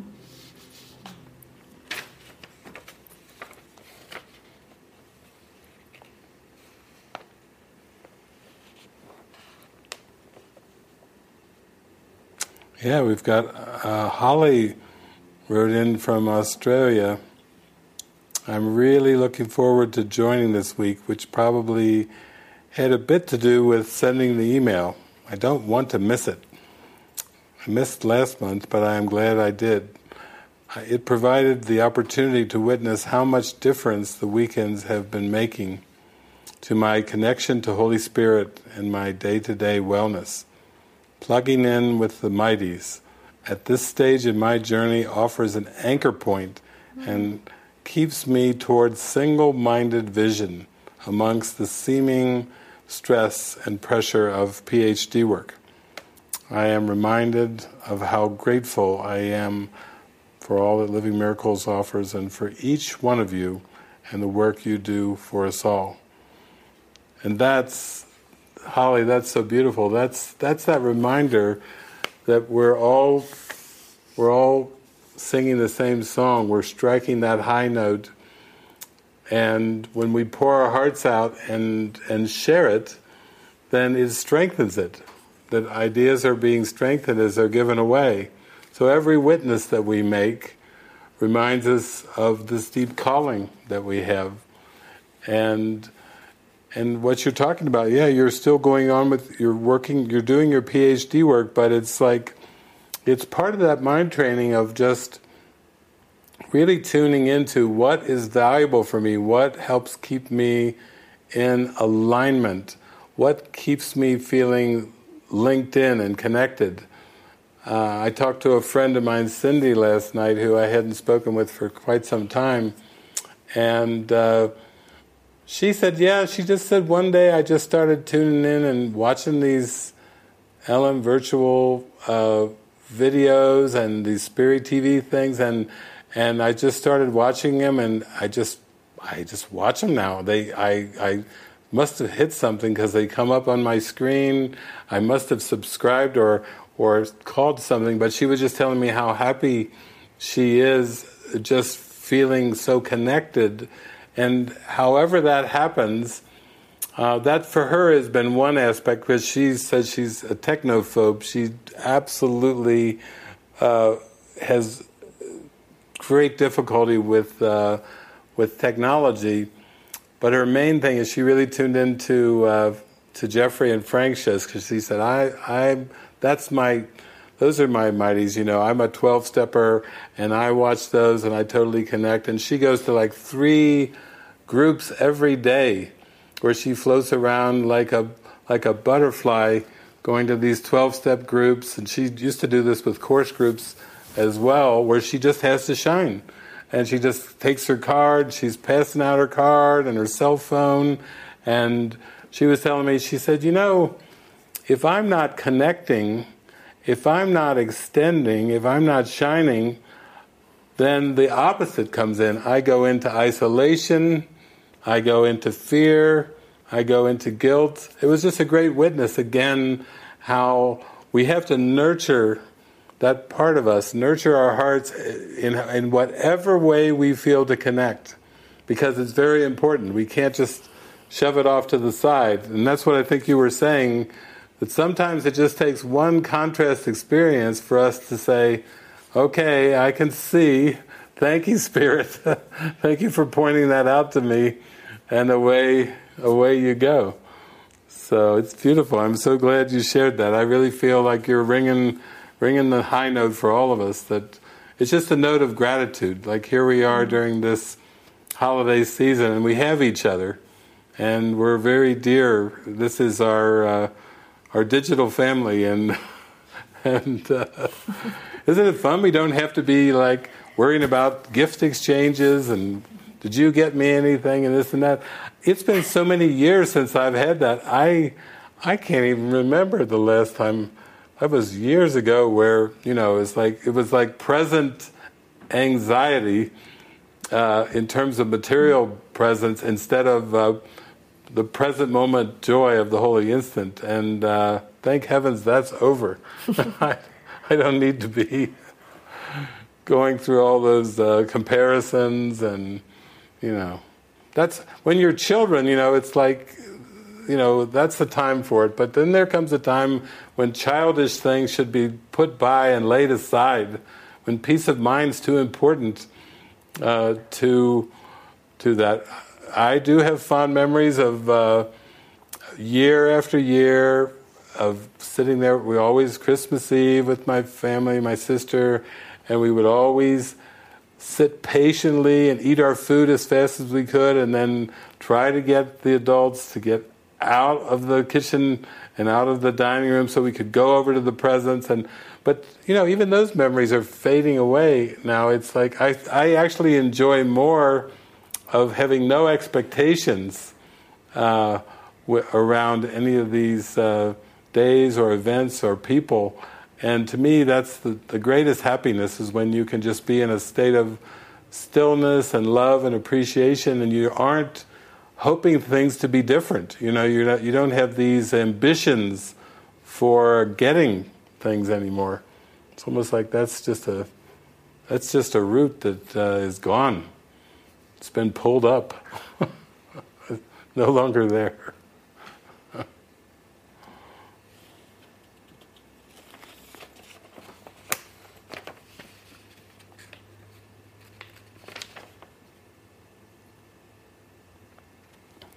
Oh, here's one. Jean mm. Beaumont from France. She writes, Jesus, Spirit, I want peace, but there is a judgment. I want the happy dream. How can I ask for that when we are told that it is a quote early stage and ultimately I want to go beyond this? ultimately, I want to see the dream is a dream and not real. I heard that we can pray to see the happy dream and pray for the kind of day we want. I have always resisted these prayers. What if what is best for me today is to go through and see some issue which may be very uncomfortable? I may suffer, so since I don't know what it is what is the best for me? I can't even ask for a happy day! Exclamation point. Please help me unwind from this belief that I can't ask for a day of peace, love, and joy, and that it is okay to want the happy dream for now! Exclamation. I am reaching that quote edge Frances talked about. Spirit takes us just to the edge of what we can handle. I am there. I need a break! Exclamation point. I need peace! Exclamation. I don't think my body can take the level of stress and suffering I am living in for months! Exclamation. So it's beautiful. That is a heartfelt plea for for us to join in, because um, when we really call out for happiness, we are really bringing to the surface all of the beliefs and thoughts and expectations of what we believe we need to have a happy day. And so it's like going down the rabbit hole of the mind into emptying the mind of, of everything. When we really are praying for the happy dream, we are praying that prayer, let this this year be different by making it all the same. We are praying for a, a, pers- a different perspective on the world. We're, we're just praying to to learn that we can care about our state of mind and that we deserve to be happy and and we can learn to loosen our cares and concerns and worries about the form of things. It's the mesmerism of this world that has convinced us when we seem to come here of the importance of of the world and and now the reverse amnesia is happening where where we're actually getting into the vibe of forgetting the world and remembering God Forgetting it though in a in a way that's guided, because that's the only way that we can do it without fear. If we we try to push it away or we try to suppress it or bury it, it, it will still be there to deal with. But when we allow just the daily guidance, just for this moment, to tune in and, and feel what is it that is best for myself, what is it that's best for the whole universe, we tune into that, then we're heading in the right the right direction. And you shouldn't shouldn't beat yourself up for even even things that you seem to still notice that you want in the world. It's not that Jesus is asking us to be without anything. It's not that Jesus is saying you have to deprive yourself of something. It's more of a convincing job that's going on in the mind, and that's up to Jesus and the Holy Spirit. All we have to do is be willing to be convinced, but it's you know it's it's going to have to come in a way that we can we can handle it, that we can we can take it. And I think when we feel like we have to do something to make it happen, that's where the pressure and the stress comes in. That's where we start to, to feel like I need to make a big move, I need to do something big and bold. Uh, when I feel like the inviting the spirit is a very soft presence, it's a very soft invitation. But I really feel your heart. I really feel your heart because it's like that's you're just calling calling on the witnesses to come into your life to to to convince you. You're you're praying, please, I don't want to struggle with this. Frances did a. We were at a conference, I think, an Easter conference, where you did a whole talk on the choice for happiness, mm. like of really coming down to see it really clear that it was a choice, mm. which takes it away from these like, causation ideas of um, if this happens, I'll be happy, or that happens. Yeah. And even in your life, the way things have just fallen away, it, it just was a it like it was an obvious choice. It wasn't like you were in a point of struggle. It was more that, oh, the inevitable is happening, and and good for that. Yeah. Yeah. Yeah, it's very freeing in the end to see that it's all up to what we want, and like what you said, um, Jean. You know, we can decide that we want a happy day. Actually, it's very, very important that we know that we can decide the kind of day we want. And that's all we can decide because we can't really decide on the form of things. The ego wants us to decide on the form so that you know we either have control or we can then relax, but that is an upside down thinking. All we can decide is that we're gonna choose happiness today and let whatever happens happen. And I just think, you know, at this point, when we talk about holiness, we we know that there's so much love inside our heart, so much love that wants to be shared and extend. And you know, when we talk about celebrating with families, that is where things also start to get tricky because we want to extend the heart, the love in our heart. We want to have fun, but we don't know how to walk this line of no people pleasing, but still offer the love.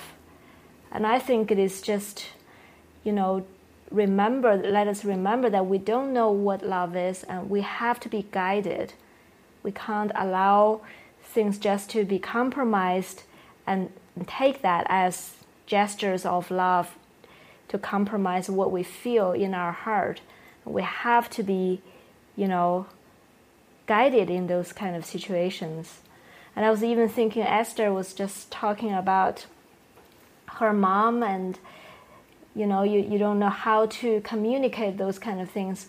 I had a recent incident, not so recent, but last this year, I think around June or something, I had um, a really loving dream. She, my mom showed up in my dream, and I felt so much love. And waking up, I thought I'll call her to to extend this love. So I made the call, and and the moment I called, she was like, "Oh, I'm so glad you called. I'm thinking of coming to visit you in Mexico in January. What do you think?" And I'm like, "Oh."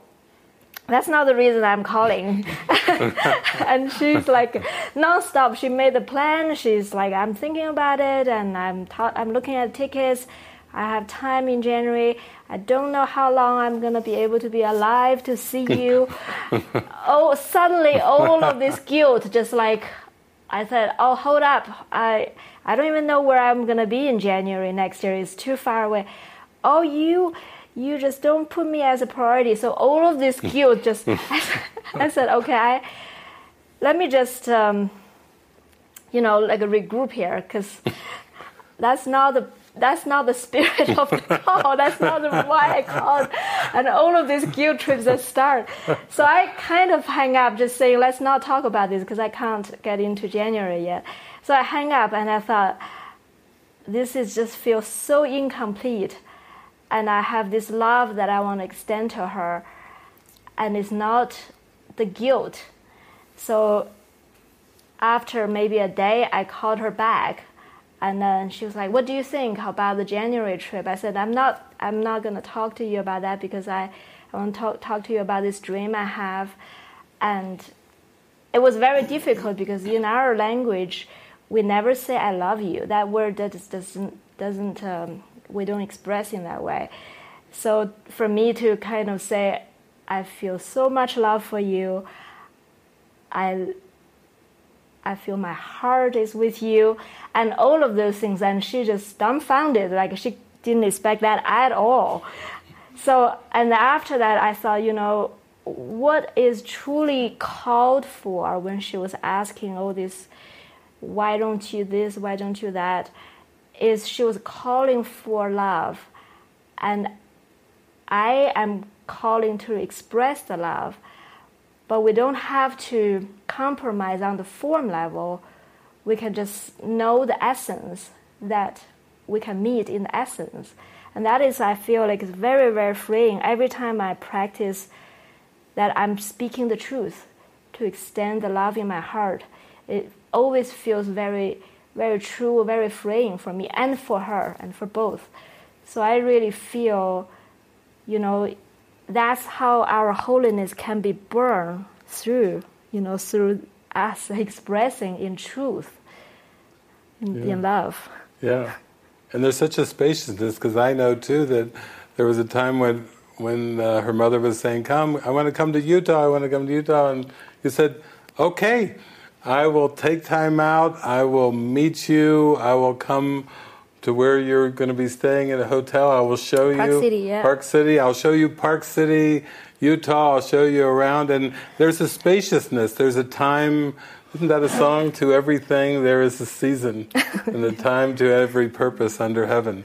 That you know that it always is about being authentic. It's always about being in touch, and and. Uh, even though there was a temptation to swing off into this other thing, you came back to your Martin Luther King, ah, Mom, I have a dream. and in that dream, I saw you and I loved you. And and I love you so much. You know, you you came back to the main theme. I had a dream. so you know, there's a time for everything. You just had to had to shift into the right gear. It took you a day, but you you really got it.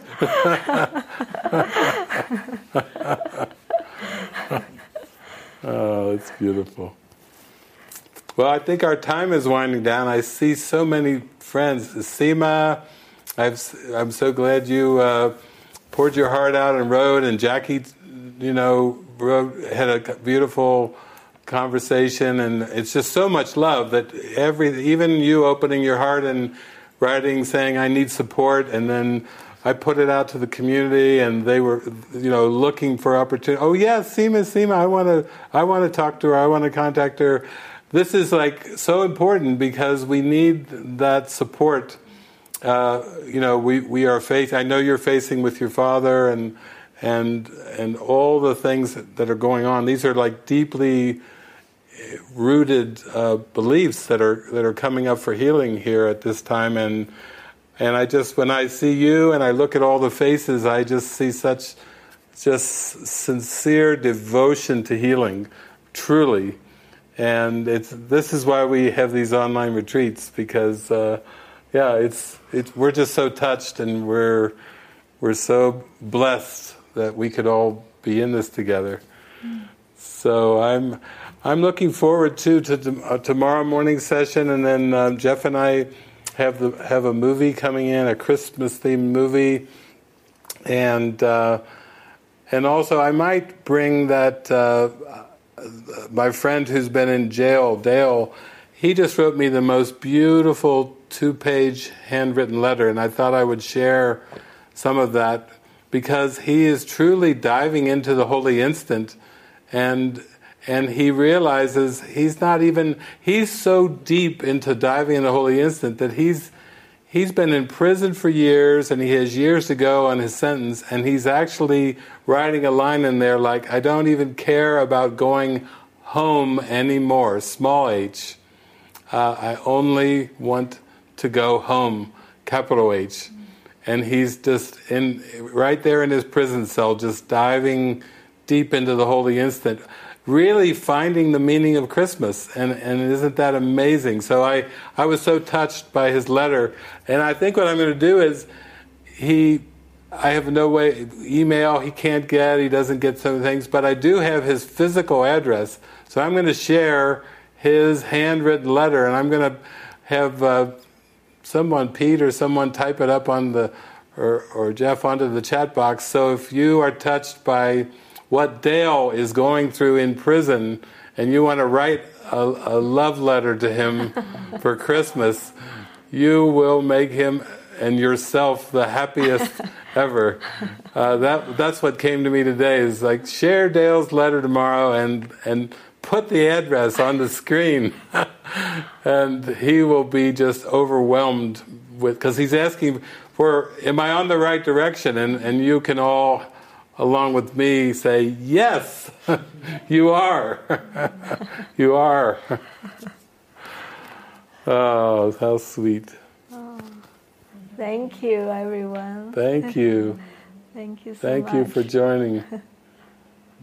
Oh, sweet.